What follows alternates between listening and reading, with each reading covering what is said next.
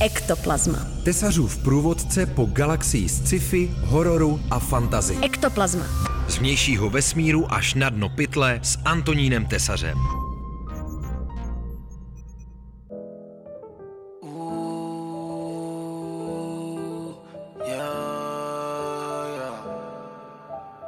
Culture, culture, culture.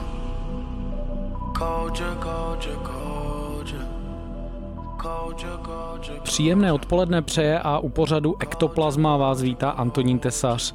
Tentokrát po čase zase s typem, co zajímavého si přečíst eh, z fantastických žánrů, z toho, co v poslední době vyšlo v českém překladu. Kniha, o které chci mluvit dneska, vlastně svým způsobem už patří do zlatého fondu science fiction. Eh, Je to druhý díl série Kultura od skotského spisovatele Iana N. Bankse, eh, která má devět dílů a eh, vycházela mezi lety 1987 až 2012. Takže je to opravdu takové životní dílo tohoto spisovatele, který u nás je známý spíš jako autor nefantastického, ale vynikajícího románu Vosí továrna.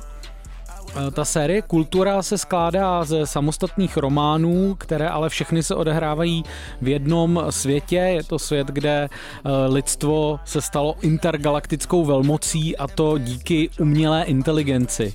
Svět kultury je vlastně společenství, jeho šličtí obyvatelé se věnují většinou rozvoji vlastní osobnosti nebo různým kreativním osobním výzvám a e, mezilidským vztahům nebo pohodlnému nic nedělání a o chod celé té struktury se starají umělé inteligence, které vlastně svými mentálními kapacitami dalece převažují ty lidské obyvatele.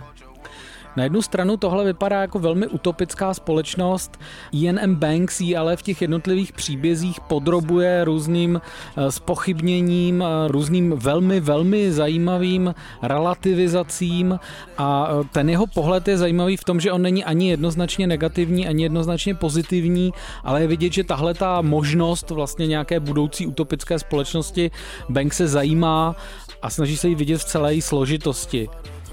Ektoplazma.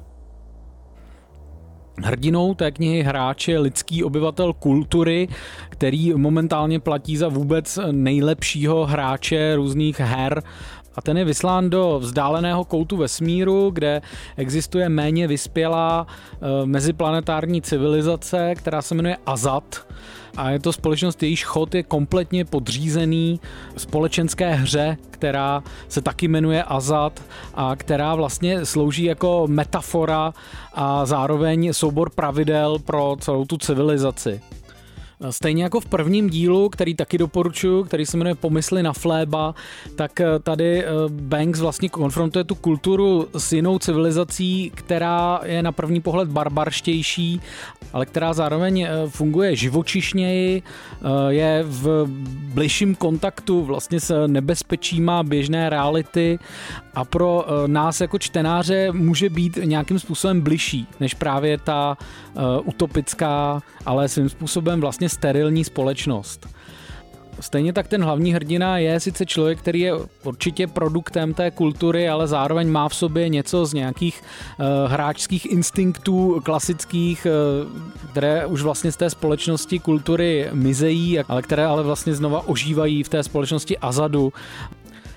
Zároveň je to skvělý hráč, který ale, eh, jak se ukáže v tom příběhu, je spíš obehrávaný. Rozhodně to není figura nějakého manipulátora, ale spíš, jak se ukáže, pěšáka v nějaké větší hře. Stejně jako v té zmíněné knize Pomysly na fléba, eh, tak eh, Banks skvěle pracuje s kliše fantastického žánru, kosmické sci-fi a ví, kdy vlastně hrát tu žánrovou hru se čtenáři a kdy naopak pravidla porušovat.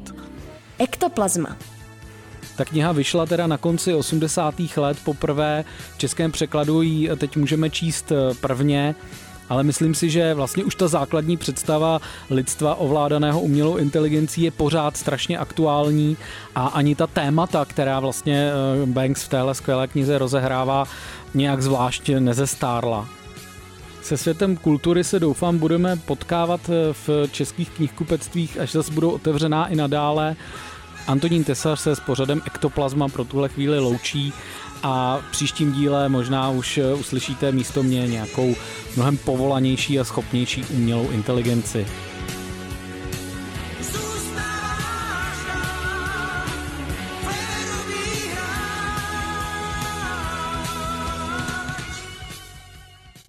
Ektoplazma. Tesařův průvodce po galaxii sci-fi, hororu a fantazy. Ektoplazma.